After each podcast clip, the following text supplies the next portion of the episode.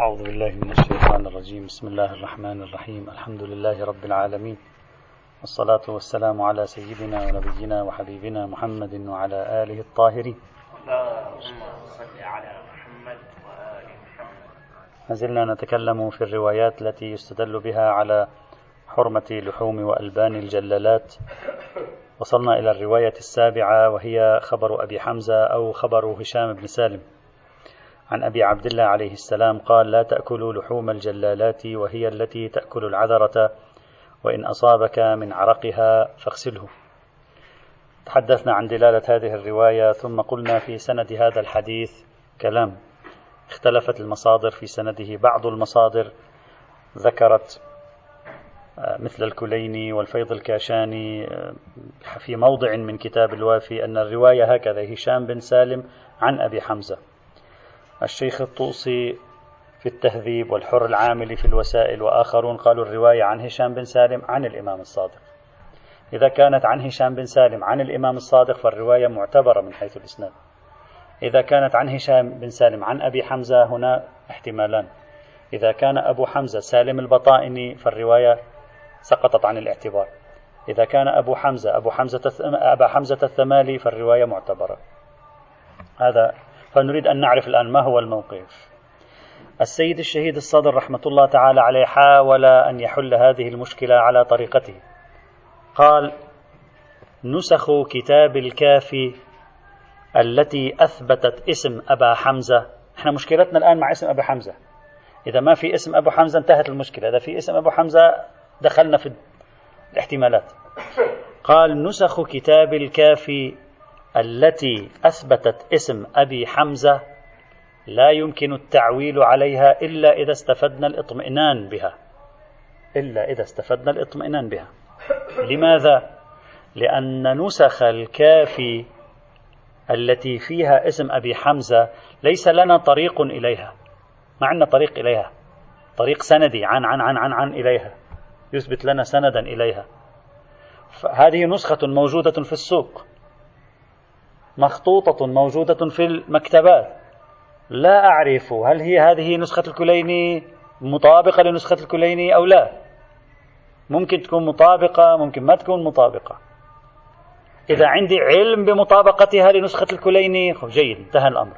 ما عندي علم لا حجية لها. لماذا؟ ليس عندي سند إلى النسخة. يعني هذه النسخة ليست وصلتني عبر سند من علماء متتالين وصل إليها. هذه النسخة التي فيها أبو حمزة نتكلم. طيب. وهنا حيث لا سند ولا اطمئنان لأن هذه النسخة تعارض النسخ الأخرى فلا نطمئن بها. إذا هذه النسخة ساقطة عن الاعتبار. نسخة الكافي التي فيها أبو حمزة تصبح عند السيد الصدر حينئذ ساقطة عن الاعتبار. لا طريق إليها هذا أولا. لا اطمئنان بصدورها. طيب. ماذا عن النسخة الأخرى من كتاب الكافي التي ليس فيها اسم أبي حمزة؟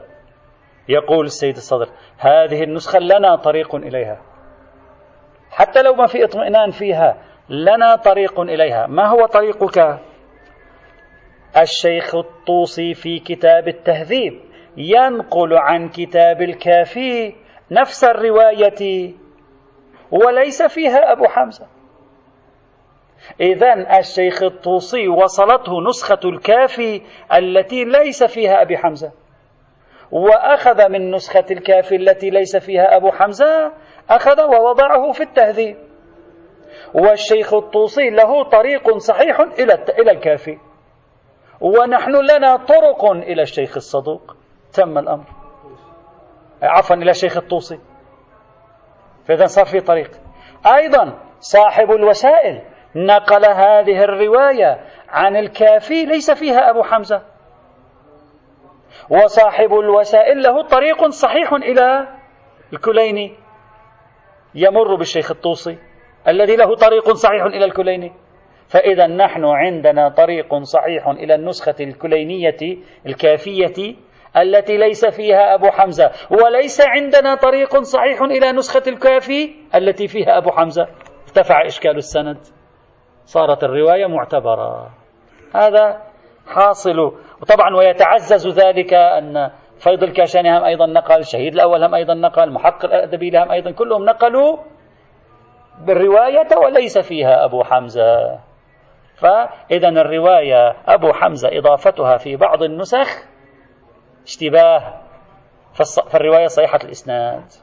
هذا حاصل المحاولة النسخية للسيد الصدر رحمة الله تعالى عليه. إلا أن هذا ولعله لهذا السيد الخوئي وآخرون عبروا عن هذه الرواية بالصحيحة. لعله. إلا أن هذا الكلام هذه المحاولة من السيد الصدر ثمة مشاكل فيها مع الأسف. أولا السيد الصدر قرأ فقط كتاب التهذيب على ما يبدو. في كتاب التهذيب الشيخ الطوسي ينقل الرواية عن كافي الكليني دون اسم أبي حمزة في السند. لكن الشيخ الطوسي بعينه نقل الرواية بعينها في الاستبصار وفي السند أبو حمزة. انهارت كل الطريقة التي طرحها السيد الصدر. ولعل السيد لم يلتفت إلى ما جاء في الاستبصار وكان تركيز نظره إلى ما جاء في التهذيب. إذا لعل الشيخ الطوسي له عنده نسختان من كتاب الكافي نسخة فيها أبو حمزة نقل منها في الاستبصار ونسخة ليس فيها أبو حمزة نقل منها في التهذيب. هذا احتمال أيضا. من أين أنفي هذا الاحتمال؟ بناء عليه عندي صار طريقين صح نفس الطريق أصلا. طريقين صحيحين إلى النسختين معا. فلا أستطيع أن أقول هذه فيها طريق تلك ليس فيها طريق. وقعنا في معضلة هنا. هذا أول. نعم نعم نعم. نفس الرواية نقلها عن الكليني بالسند إلى هشام إلى أبي حمزة. ثانيا نقل الشيخ الحر العاملي استدلال السيد الشهيد بنقل الشيخ الحر العاملي عن كتاب الكافي مع عدم وجود أبي حمزة بحجة أن الشيخ الحر العاملي له طريق. هذا مبني على مسلك في علم الرجال والحديث اسمه مسلك حجية طرق المتأخرين. وهذا فيه كلام كثير. جماعة من العلماء يؤمنون بحجية طرق المتأخرين يعتبرونها طرق حقيقية قائمة على المناولة بحسب اصطلاح المحدثين. وجماعة يقولون طرق المتأخرين خاصة يعني بعد الشيخ الطوسي طرق أغلبها تشريفاتي تيمنية تبركية لا قيمة لها. ما لا أحد أعطى نسخ لأحد ولا أي شيء. مثل اليوم كثير من الطلبة لديهم آه، إجازة رواية. أنا شخصيا العبد الحقير عندي إجازة رواية من أحد العلماء برواية جميع كتب الحديث. حتى هذا العالم هم أنا لم أره. لكن هو يعطي للطلبة يعني بعض العلماء يذهبون يطلبون منه إجازة مثلا لبعض الطلاب مثلا بأسماء محددة يعطيهم إجازة. للبركة هذه. لا أنا جبت نسخة منه لا في مناولات. وكثير هكذا في عصورنا وقبل عصورنا أيضا.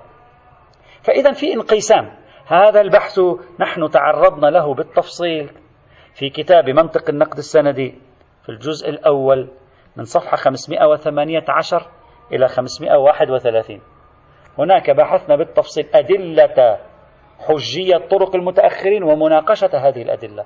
وتوصلنا أن الصحيح وفاقا لغير واحد من العلماء أن طرق المتأخرين بعضها حقيقي بعضها صوري إذا لم نحمل قرائن خاصة على أن هذا الطريق بعينه حقيقي لا يمكن إثبات حجية هذا الطريق حينئذ. يمكن للإخوة المراجعة هناك. هذا ثانيا. ثالثا سلمنا بحجية طرق المتأخرين. كما سلمنا بحجية طريق الشيخ الكليني في التهذيب إلى الكافي. طيب نسخة الوسائل ونسخة التهذيب تعارض نسخة الاستبصار. صار عندنا معارضة. يدخل الثلاثة طرفا في المعارضة. ما الوجه في ترجيح نسخة التهذيب على نسخة الاستبصار؟ ما الوجه في ترجيح نسخة الوسائل؟ يعني نسخة الكلين الواصلة للوسائل على النسخة الأخرى؟ لا نعرف. لا يوجد وجه في المقام في مثل هذه الحال. فضلا عن أن الفيض الكاشاني في الوافي نقل الرواية مرتين. مرة بسند أبي حمزة عن الكافي. عن الكافي. مرة بسند فيه أبو حمزة ومرة بسند ليس فيه أبو حمزة. وهذا معناه أن الشيخ الفيض الكاشاني وصلته نسختان من كتاب الكافي واحدة فيها كذا واحد ليس فيها. يعني هذا على أفضل الحالات. وعادة ما يصل إلى الفيض الكاشاني أدق من حيث النسخ كما هو معروف مما يصل إلى الحر العاملي. لأن الفيض الكاشاني كان ميسرا من الناحية المالية. وكان يحصل على نسخ أفضل من نسخ الحر العامل الذي كان فقيرا كما هو معروف تاريخيا. فكان يعرض النسخ للمقابلة والمطابقة على أفاضل الطلبة ويعطيهم في مقابل ذلك. فلذلك نسخه في العادة نسخ ذهبية. هذا معروف بين المشتغلين في مجال علم الحديث. بعكس الوسائل ولذلك أنت ترى في الوسائل كثير من الأخطاء. عندما تطابق نقل الوسائل عن الكتب الأصلية مع النسخ الواصلة إلينا من الكتب الأصلية ومع نقل الفيض الكاشاني وغير الفيض الكاشاني. إذا لا نستطيع ترجيح نسخة على أخرى في المقام. ما العمل؟ العمل الرجوع إلى القرائن. إذا في قرينة في المقام تستطيع أن تسعفنا في ترجيح قرينة وثوقية تسعفنا في ترجيح نسخة على أخرى فلا بأس. إذا لا توجد قرينة لا مجال لترجيح نسخة على أخرى في هذا المجال. وحيث لا قرينة الأمر يتساوى. والمفترض عدم الحكم بصحة السند حينئذ. إلا أن الصحيح أن هذا السند صحيح. رغم وجود تعدد في النسخ فإنه لو كانت النسخة الصحيحة الآن هذا التقريب تصحيحي للسند لو كانت النسخة الصحيحة والسند الصحيح هو عن هشام بن سالم عن الإمام الصادق انتهت المشكلة. ولو كان عن هشام بن سالم عن أبي حمزة نبحث في أبي حمزة حينئذ. ننظر في الأسناد. هذا الإسناد أبو حمزة فيه من هو؟ هل يمكن لنا أن نرجح أبا حمزة الثمالي أو لا؟ هل يمكن لنا ترجيح أبي حمزة الثمالي أو لا؟ بعد المراجعة في الأسانيد وجدنا أن هشام بن سالم بالفعل يروي عنه عن أبي حمزة الثمالي. يروي عن أبي حمزة الثمالي. ولم نجد له أي رواية يروي فيها عن أبي حمزة البطائني. يعني بالتفتيش في الكتب. لم نعثر على رواية يروي فيها هشام بن سالم عن أبي حمزة البطائني. وفي الوقت عينه وجدنا له روايات يروي فيها هشام بن سالم عن أبي حمزة الثمالي. ورواية هشام بن سالم عن أبي حمزة الثمالي منطقية تماما. فإن أبا حمزة الثمالي عاصر الإمام زين العابدين وعاصر الإمام الباقر ووصل إلى عصر الإمام الصادق. وهشام بن سالم كان في عصر الإمام الصادق بل قبل ذلك أيضا. فبالتالي إمكان الرواية وإمكان اللقاء ثابت متحقق بمعونة الروايات التي أثبتت لنا أن هشام بن سالم يروي عن أبي حمزة الثمالي بالاسم ثمالي بالاسم وردت. وبناء عليه نقول الأرجح حينئذ بعد مراجعة الطرق والأسانيد في كتب الحديث ومراجعة إمكانات الرواية أن يكون المروي عنه في المقام هو عبارة عن أبي حمزة الثمالي وأبو حمزة الثمالي ثقة فالسند على الأرجح سند صحيح. لا لما قاله السيد الصدر بل بعد فرض تعمق الإشكالية النسخية يمكن أن نحل المشكلة بهذه الطريقة. يمكن أن يروي حيث الإمكان الكلي ممكن لكن لم نجد له رواية إطلاقا في هذا المقام. بينما ذاك له رواية ويمكن له الرواية جدا. فبهذه الطريقة نرجح بنحو يعني الترجيح القوي الذي يفيد نوعا من الوثوق أن أبا حمزة الذي يروي عنه هشام بن سالم ليس إلا الثمالي. إذ لم نجد له رواية عن البطائن قط إطلاقا. الرواية الثامنة معتبرة حفص بن البختري. عن أبي عبد الله عليه السلام قال لا تشرب من ألبان الإبل الجلالة وإن أصابك شيء من عرقها فاغسله. هذه الرواية حديثها عن الألبان. العبارة شبيهة بالرواية السابقة لكن تلك قالت لحوم هذه قالت ألبان. تلك علقت وإن أصابك شيء من عرقها فاغسله. هذه هم قالت وإن أصابك شيء من عرقها فاغسله. فالروايتان متطابقتان في الذيل مختلفتان في الصدر. الأولى تحرم اللحوم هذه تحرم الألبان. ضم تلك وهي صحيحة الإسناد. إلى هذه وهي أيضا صحيحة الإسناد يثبت تحريم اللحم واللبن في الحيوانات الجلالة. هذا تحصيل والرواية من حيث الإسناد لا إشكال فيها. الرواية التاسعة خبر علي بن أسباط عمن روى في الجلالات. عمن روى في الجلالات. قال لا بأس بأكلهن إذا كنا يخلطن. هكذا التعبير الوارد. أو لك أن تقول يخلطن في الطعام. نعم لكن التحريك المتعارف في هذا يخلطن. طيب الآن ما معنى هذه الرواية؟ هذه الرواية كأنما تقول هكذا هذه الجلالات إذا تخلط بين العذرة وغيرها يعني لا تتمحض يتمحض غذاؤها في العذرة هذه لا بأس بأكلها. فمفهومها لاحظ مفهومها يوجد بأس إذا لم تكن تخلط. يوجد بأس إذا لم تكن تخلط. إذا ثبت لها مفهوم في مثل هذه الحال. لكن كلمة يوجد بأس هل تدل على الحرمة؟ فيه كلام كثير بينهم مجرد أن فيه بأس. هل يعني ذلك التحريم؟ أو قد يكون كراهة شديدة كراهة تنزيهية شديدة كراهة شرعية أيضا شديدة. فيقال هذا فيه بأس أي فيه مشكلة. أما هل كل كلمة فيه بأس تدل بالضرورة على التحريم؟ هذا فيه كلام بينهما سابقا أشرت إلى أن المحقق النراقي في كتاب عوائد الأيام لديه رسالة في, في معنى فيه بأس ولا بأس. وهناك في احتمالات وخصام بين العلماء. هل أن فيه بأس يمكن أن نفهم منها التحريم أو لا؟ بعضهم قال نفهم كثيرون قالوا غير واضح. أعم من التحريم والكراهة. لكن هذه الرواية مع الأسف الشديد مرسلة مضمرة. ليس فقط مرسلة مضمرة. عمن روى؟ قال. لا نعرف من هو الذي روى حتى نعرف من هو الذي قال. فالرواية فيها إشكال الإرسال وإشكال الإضمار هنا لا يمكن رفعه لأننا نعرف لا نعرف من هو الراوي. فالأمر مشكلة من جهتين فلا يحرز أنها رواية. احتمال أنها رواية عن أحد المعصومين عليهم السلام. طيب الرواية العاشرة. أولا نأخذ الروايات تفكيكا بعدين نجمعها. خبر سعد الأشعري عن أبي الحسن الرضا عليه السلام قال سألته عن أكل لحوم الدجاج في الدساكر يعني في القرى في الأماكن التي يتجمعون فيها. وهم لا يمنعونها وفي نسخة وهم لا يصدونها. وهم لا يمنعونها من شيء يعني الدجاجة تأكل بالمهب ودب. تمر على العذرة مخلا عنها. يعني إذا راحت تأكل من العذرات ما يجي ما يهتمون بها. مهملون في هذا المجال. تأكل ما تأكل. تأكل عذرات تأكل قذارات ما يهمهم. لا يركزون كثير. طيب. تمر على العذرة مخلى عنها. سألته عن أكل اللحوم. بعدين يقول وعن أكل بيضهن. فقال لا بأس به. قال لا بأس به. يعني ما في مشكلة. طبعا هذه الرواية في البداية تدل على أكل آه، لحم الجلال الوهلة الأولى تدل على أكل لحم الجلال وتدل على الجواز.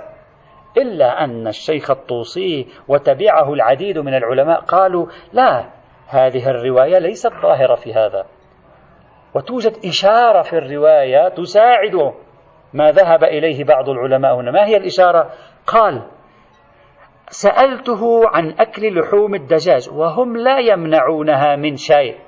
تمر على العذرة تمر على العذرة ظاهرة في أن الدجاج أو لا أقل القدر المتيقن منها أن الدجاج قد يأكل من العذرة تمر على العذرة كلمة لا تطلق ويراد منها غذاء العذرة تمر على العذرة يعني لا يمنعونها من شيء بحيث إذا مرت أحيانا على العذرة لا بأس يتركونها. وهذا لا يدل على العنوان الجلال. لأن عنوان الجلال إما هو الذي تبحض بأكل العذرة أو الذي غالبا أكله العذرة كما قلنا سابقا. فإذا هذه تحليلها على القاعدة. يعني رواية سعد الأشعري ولو كانت من حيث الإسناد غير تامتين. ها؟ ولو كانت غير تامتين. إلا أنها من حيث النتيجة صحيحة لأن المفروض أن هذا ليس بجلال. وعلى القاعدة هو حلال. فما أفادته الرواية مطابق للقواعد فلا إشكال فيه. الرواية الحادية عشرة والأخيرة ما قبل الأخيرة عفوا صحيحة زكريا بن آدم عن أبي الحسن عليه السلام أنه سأله عن دجاج الماء. دجاج الماء هو نوع من البط صغير يسبح على الماء وشكله قريب من الدجاج ويسمى بدجاج الماء. قال سأله عن دجاج الماء فقال إذا كان يلتقط غير العذرة فلا بأس. هذا مفهومه ما هو؟ إذا كان يلتقط العذرة لا يجوز. عفوا فيه بأس. هلا إذا كان يلتقط العذر فيه بأس. هل تدل على التحريم؟ هل كلمة إذا كان يلتقط العذر فيه بأس؟ لا تنسجم مع إفادة الكراهة الشديدة. تقبل الكراهة الشديدة. تقبل التحريم. إذا أنت تقول فيه بأس بالضرورة تحريم فقط نعم تكون الرواية ظاهرة. إذا تقول لا كلمة فيه بأس أعم من مطلق أنواع البأس البأس الشديد والبأس غير الشديد. والبأس الشديد هو التحريم والبأس غير الشديد هو الكراهة. فهذه الرواية لا تدل لا على التحريم ولا على شيء أصلا. لا منطوقها يساعد فمنطوقها يدل على الجواز. لا مفهومها يساعد مفهومها أعم من التحريم والكراهة. الرواية الثانية عشرة والأخيرة خبر الجعفريات. نعم صحيحة زكريا بن آدم صحيحة نعم نعم نعم. بلي. خب نعم مفهومها. مفهومها فيه بأس. ما هو نوع البأس؟ لا ما هو كلمة لا بأس فيه؟ ما هو هذا هذا الكلام. أي جواز؟ جواز بالمعنى الأخص. نفيه نفي الجواز بالمعنى الأخص. أعم فيه بأس. يعني فيه مرجوحية. هكذا الذين لم يقبلوا بأن كلمة بأس نص في التحريم قالوا البأس في اللغة يعني مرجوحية. لا بأس به يعني ليس فيه مرجوحية. بينما فيه بأس يعني فيه مرجوحية. مرجوحية أعم من المرجوحية التحريمية والكراهتية فلذلك لم يقبلوا. نحن كلمة لا بأس به نقول تفيد الجواز ماذا نقصد تفيد الجواز؟ يعني لا مرجوحية فيه وما لا مرجوحية فيه يعني جائز. بهذا المعنى على هذا الرأي. الرواية الثانية عشرة والأخيرة خبر الجعفريات قال الناقة الجلالة لا يحج على ظهرها. لا يمكن أن تحج عليها. ولا يشرب من لبنها. والبقرة الجلالة لا يشرب لبنها ولا يؤكل لحمها. والشاة الجلالة لا يؤكل لحمها ولا يشرب لبنها. والبطة الجلالة لا يؤكل لحمها. انتهت الرواية. الرواية من حيث الإسناد طبعا مبنية على كتاب الجعفريات لا نريد ندخل فيه فيه معركة معركة بحثية طويلة كتاب الجعفريات والعلماء في أمره مختلفون اختلافا عظيما مبنائية. الرواية واضحة الدلالة فقط فيها شيء غريب لم يفت به أحد وهو عدم جواز الحج عليها. تشبه رواية مرت معنا في عدم جواز ركوبها وهذا غريب في بابه لم يقل به أحد ولا يطرحه أحد في المقام. هذا فقط النقطة. هذه مجموع الروايات.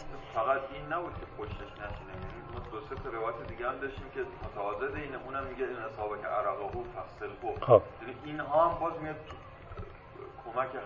إن أصابك عرقه لا يعني لا تركب عليه. يمكن يركب الإنسان. على الناقة الجلة لا يركب. الركوب لا يعني بالضرورة أنه تنجس. آه. فإذا يجب عليك أن تقيد الدلالة. هل يجو هل لا الناقة الجلالة لا يحج على ظهرها. هل هل يجوز له أن يحج على ظهرها مع وضع ما يمنع أو لا؟ قد يتنجس. فلا بأس. إذا إذا بناء عليه لا تكون دالة على عدم جواز الحج بل دالة على عدم تنجيس نفسه. لا بأس. نعم نعم. نعم. وإنما الإشارة إلى. فإذا هذه هي النكتة الموجودة في هذه الرواية. إن حملناها على موضوع النجاسة حلت المشكلة وإلا لم يفتي بذلك أحد. هذه مجموع الروايات الواردة في المقام. نريد فقط أن نتوقف سريعا عند تقويم نظرة مجموعية في أمر هذه الروايات. نظرة مجموعية في هذه الروايات إذا أخذنا الروايات الصحيحة الإسناد الموجودة هنا فالذي صح سنده حسب ما توصلنا إليه ثلاث روايات. صحيحة هشام بن سالم رقم سبعة معتبرة حفص بن البختري رقم ثمانية وصحيحة زكريا بن آدم رقم عشرة. هذه الثلاثة صحيحة الإسناد. وعند المشهور يجب أن نضيف روايتين. خبر السكوني رقم واحد وخبر سعد الأشعري رقم عشرة. هذه الخمسة عند المشهور ثابتة. غيرها قد يثبت بعضه عند هذا العالم أو ذاك العالم. قد يثبت على اختلاف المباني. لكن على مستوى المشهور خمس روايات ثابتة وثلاثة منها قلنا بأنها ثابتة على الصحيح. نأتي إلى هذه الروايات الصحيحة السند في المقام لنرى ماذا تعطي. أولا تثبت هذه الروايات حرمة لحم الجلال لأن معتبرة أبي حمزة أو معتبرة هشام بن سالم دلت على حرمة مطلق الجلال. لم تذكر الإبل مطلق الجلال. إلا إذا شخص قال الجلالات تنصرف إلى الإبل يكون خاص بالإبل حينئذ يكون خاص بالإبل. طيب. إذا إثبات حرمة لحم الجلال قامت عليه في الحد الأدنى رواية صحيحة تعضدها مجموعة روايات ضعيفة أيضا. هذا واحد. اثنين اللبن. دلت على حرمة اللبن معتبرة حفص بن البختري وتؤيدها في ذلك جملة روايات ضعيفة أخرى. ثالثا الاستبراء. حكم الاستبراء وزوال التحريم بالاستبراء. عندنا لم يسلم خبر صحيح السند من روايات الاستبراء هنا. عند المشهور عندهم خبر السكوني صحيح الإسناد. فلا بد أن نعمل على ما جاء في خبر السكوني وقد مر معنا سابقا البقرة كذا الإبل كذا الكذا. هذا هو الخبر الثابت الإسناد عند المشهور في موضوع الاستبراء. أما من يرفض الاستبراء ويقول لم يثبت عندي خبر صحيح في الاستبراء ما العمل عنده؟ زوال وصف الجلل. يجب أن ينتظر. لا يوجد مدة زمنية. إذا زال وصف الجلل عن هذا الحيوان بحيث عرفا لم يعد يقال هذا حيوان جلال جاز حينئذ أكل لحمه وشرب لبنه. أما من يرى رواية السكوني فلا يمهمه زوال الوصف. يكفيه ما في رواية السكوني حينئذ. النقطة الرابعة خلط الطعام. ورد في خبر سعد الأشعري اللي هو الرواية رقم عشرة والتي يصححها المشهور ورد دليل على أن الحيوان لو خلط الطعام يعني أكل من العذرة وغيرها يجوز أكله. وهذا الذي جاء في خبر سعد الأشعري وإن لم نقل بصحة خبر سعد الأشعري وقال المشهور بالصحة لكن مضمونه يمكن إثباته على القاعدة فإنه إذا خلط لا يعلم صدق اسم الجلال عليه لما قلناه سابقا من أن القدر المتيقن لغة وعرفا ونصا في صدق اسم الجلال ما كان تغذيه فقط وفقط على العذرة أو كان غالب طعامه هو العذرة أقصى من ذلك. لا يمكن لا يوجد دليل على صدق عنوان الجلال فما أفادته خب... رواية سعد الأشعري من جواز أكل أو شرب لبن الذي يخلط بين العذرة وغيره ثابت على القاعدة أيضا. فلا بأس بأخذ الرواية حينئذ مؤيد لما تفيده القاعدة في المقام. قلنا إذا كان هذا يصدق عليه عنوان الجلال عرفا. لأن إذا تذكرون ذكرنا تلك الإشارة التي أشار إليها العلامة فضل الله رحمة الله عليه. قلنا إذا كان المراد فقط الذي يتغذى على العذرة مدة زمنية. لا أكل له. عجيب مجيء اثنتي عشرة رواية. فإن هذا يكاد يكون بالغ الندرة. أين يوجد حيوان فقط وفقط كل طعامه على عذرة الإنسان فقط؟ فلا بد أن ندرج الغلبة الكثيرة. أما الخلط هذا لا يعلم. نشك فيه نستصحب أنه ليس بجلال. نثبت حلية لحمه وحلية لبنه في مثل هذه الحال. فإذا بناء على أخذ الروايات صحيحة السند في المقام يمكننا أن نتوصل إلى هذه النتائج. حرمة أكل لحم الجلال. حرمة لبن الجلال. لا يصح إجراء الاستبراء عليه إلا مع تحقق زوال الوصف. أما عند المشهور فيأخذون بخبر السكون. الجلال لا يصدق مع خلط الطعام. فلو خلط الطعام جاز أكله وأكله وشرب لبنه. هذه. وهذه النتائج الأربع التي قلناها الآن ذهب إليها جماعة من الفقهاء. يعني بعينها هذا التركيب الرباعي. مر معنا أشرنا سابقا ذهب إليه جماعة من الفقهاء في مثل أما إذا شخص قال أنا أريد أن أخذ فقط بالخبر المتيقن الصدور. من مجموع الروايات أريد أن آخذ بالقدر المتيقن من الصدور. يجب أن ننظر في عناصر قوة هذه الروايات التي تعطي الوثوق وعناصر ضعف هذه الروايات التي تضعف الوثوق. الإنسان الذي يفكر بذهنية الوثوق يجب أن يأخذ عناصر القوة والضعف. أما عناصر القوة فهي متعددة في هذه الروايات في المجموع. الروايات كثيرة اثنتا عشرة رواية تقريبا.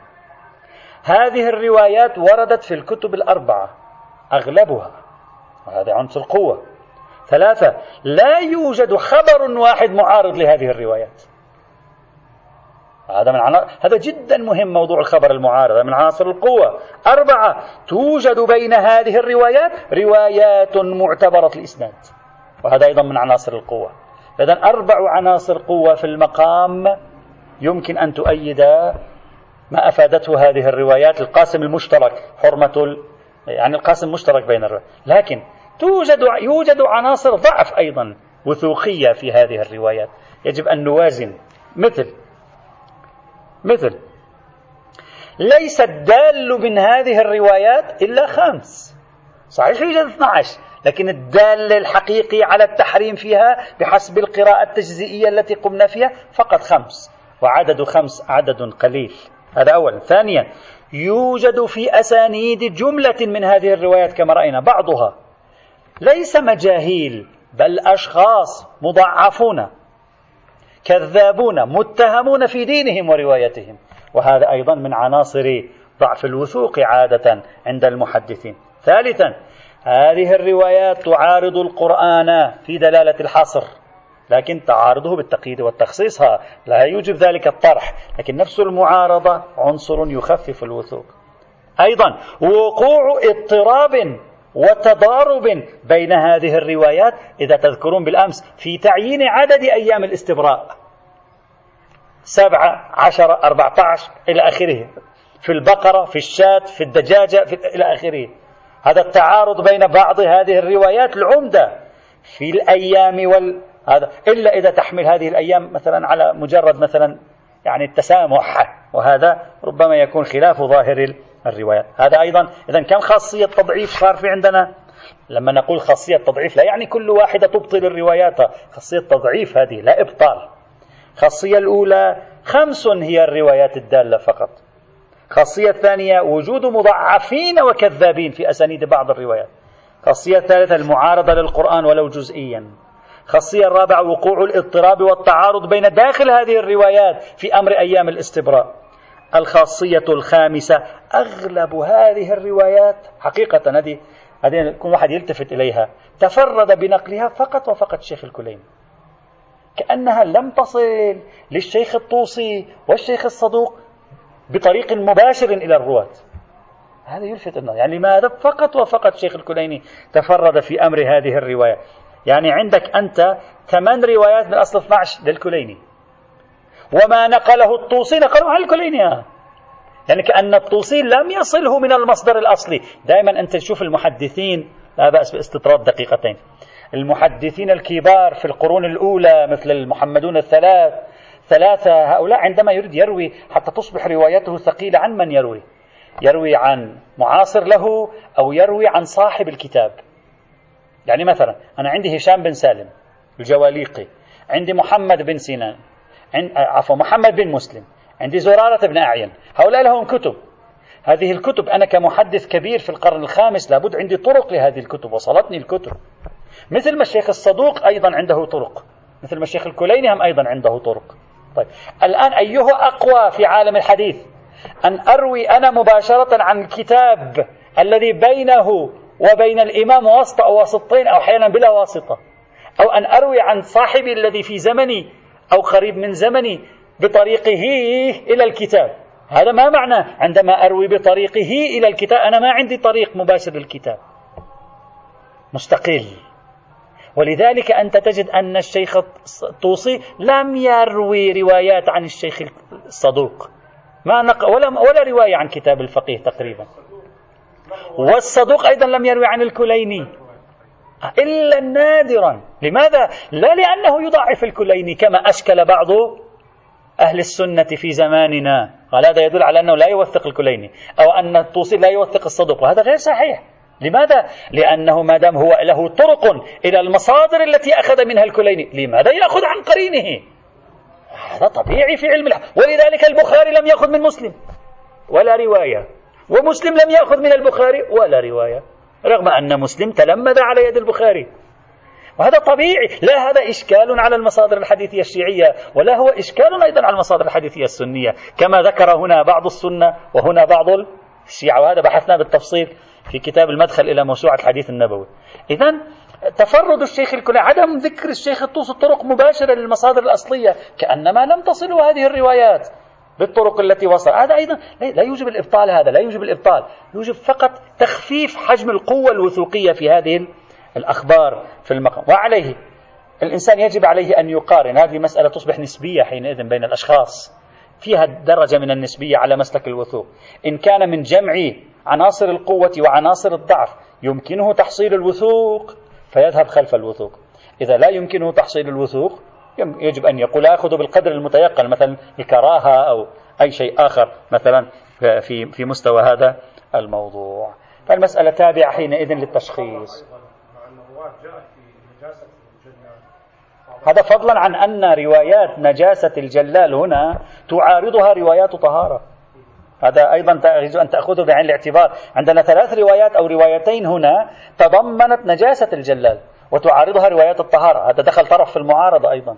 كل هذه عناصر يجب تأخذها. دائما الإنسان اللي يسلك مسلك الوثوق يجب يأخذ كل هذه العناصر في عين الاعتبار ثم ينظر من الأعلى بنظرة مجموعية حتى يتكون لديه درجة القوة الاحتمالية في هذه في القاسم المشترك من هذه الأخبار. هذا تمام الكلام. الذي نريد أن نقوله يعني. بله.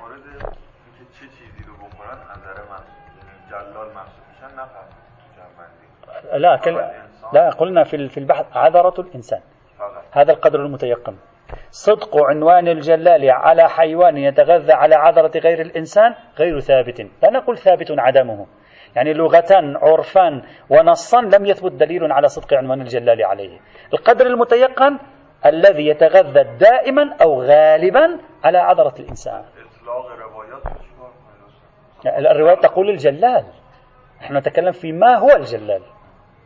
يعني يجب أن نرجع إلى الوراء ما المعنى المراد من الجلل في اللغة؟ قلنا بمراجعة كتب اللغة القدر المتيقن الغلبة أو الديمومة على عذرة الإنسان خاصة. وإلا الدجاج يأكل بالتأكيد كل الدجاج يأكل عذرات إلا الدجاج المرفه يعني اللي هو يعني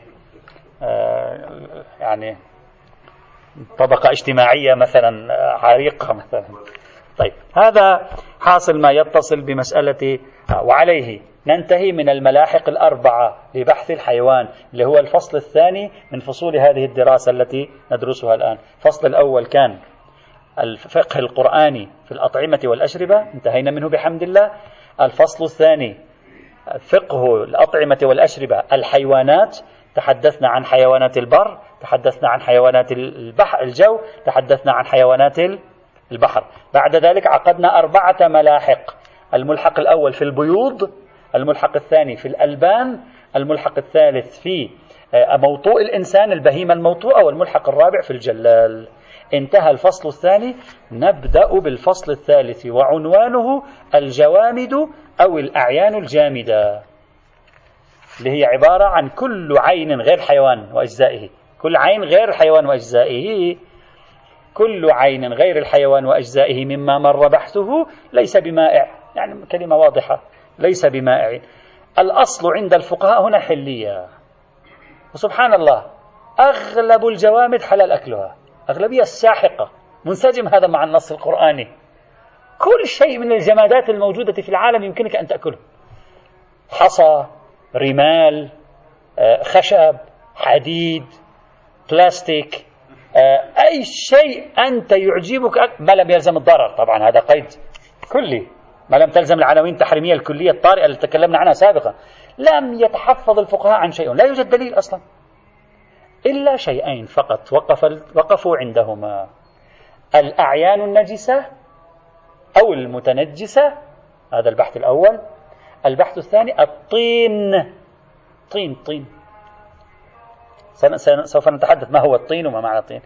في بحث الأعيان النجسة والمتنجسة قالوا كون الشيء نجسا أو متنجسا هل يثبت حرمة أكله أو لا؟ هذا يحتاج إلى بحث. بعنوان النجس بعنوان النجس. هذا بحث. البحث الثاني الطين بما هو طين هل يجوز أكله أو لا؟ طيب إذا كان يحرم أكله كما سوف يأتي. وفيه روايات. إذا كان الطين يحرم أكله ما مستثنياته. مثلا الطين الأرمني مستثنى. طين قبر الإمام الحسين عليه السلام بوصفة خاصة مستثنى. هذا سنبحثه. فإذا البحث ليس طويل مختصر. بحث الفصل الثالث هذا اللي هو الجوامد بحث مختصر. لا. لا. ليس طويلا ربما مثلا أسبوعين ما أظن أكثر من ذلك أو أكثر قليلا ربما. فقط في هذين الأمرين. إذ غيرهما لم يقل أحد بحرمته. وننتقل إلى البحث الأساسي أيضا. المائعات ولب لبابه المسكرات والمخدرات. هنا هذا كان لب اللباب هناك نبحث في المسكر. لا ذاك نلحقه هناك. لأن بحث الجو... لأن الجو... المخدرات بما هي مواد جامدة لم يقل أحد بتحريمها. بحثها ملحق هناك لخصوصية السكر. لأن بعضهم ألحق المخدرات بالمسكرات بعضهم لم يلحق المخدرات بالمسكرات. فبهذه المناسبة ولأجل تقارب البحث قلنا ندرجها هناك أفضل. لأنه بعد أن نبحث المسكرات تتخمر في ذهننا الفكرة ندخل إلى بحث المخدرات نستطيع أن نجيب عنها بسرعة. هو أصلا قد يأكل بعضهم يأكل. يعني هي مواد ممكن تكون أحيانا يعني بودرة يمكن تؤخذ أيضا أحيانا كبسول أيضا.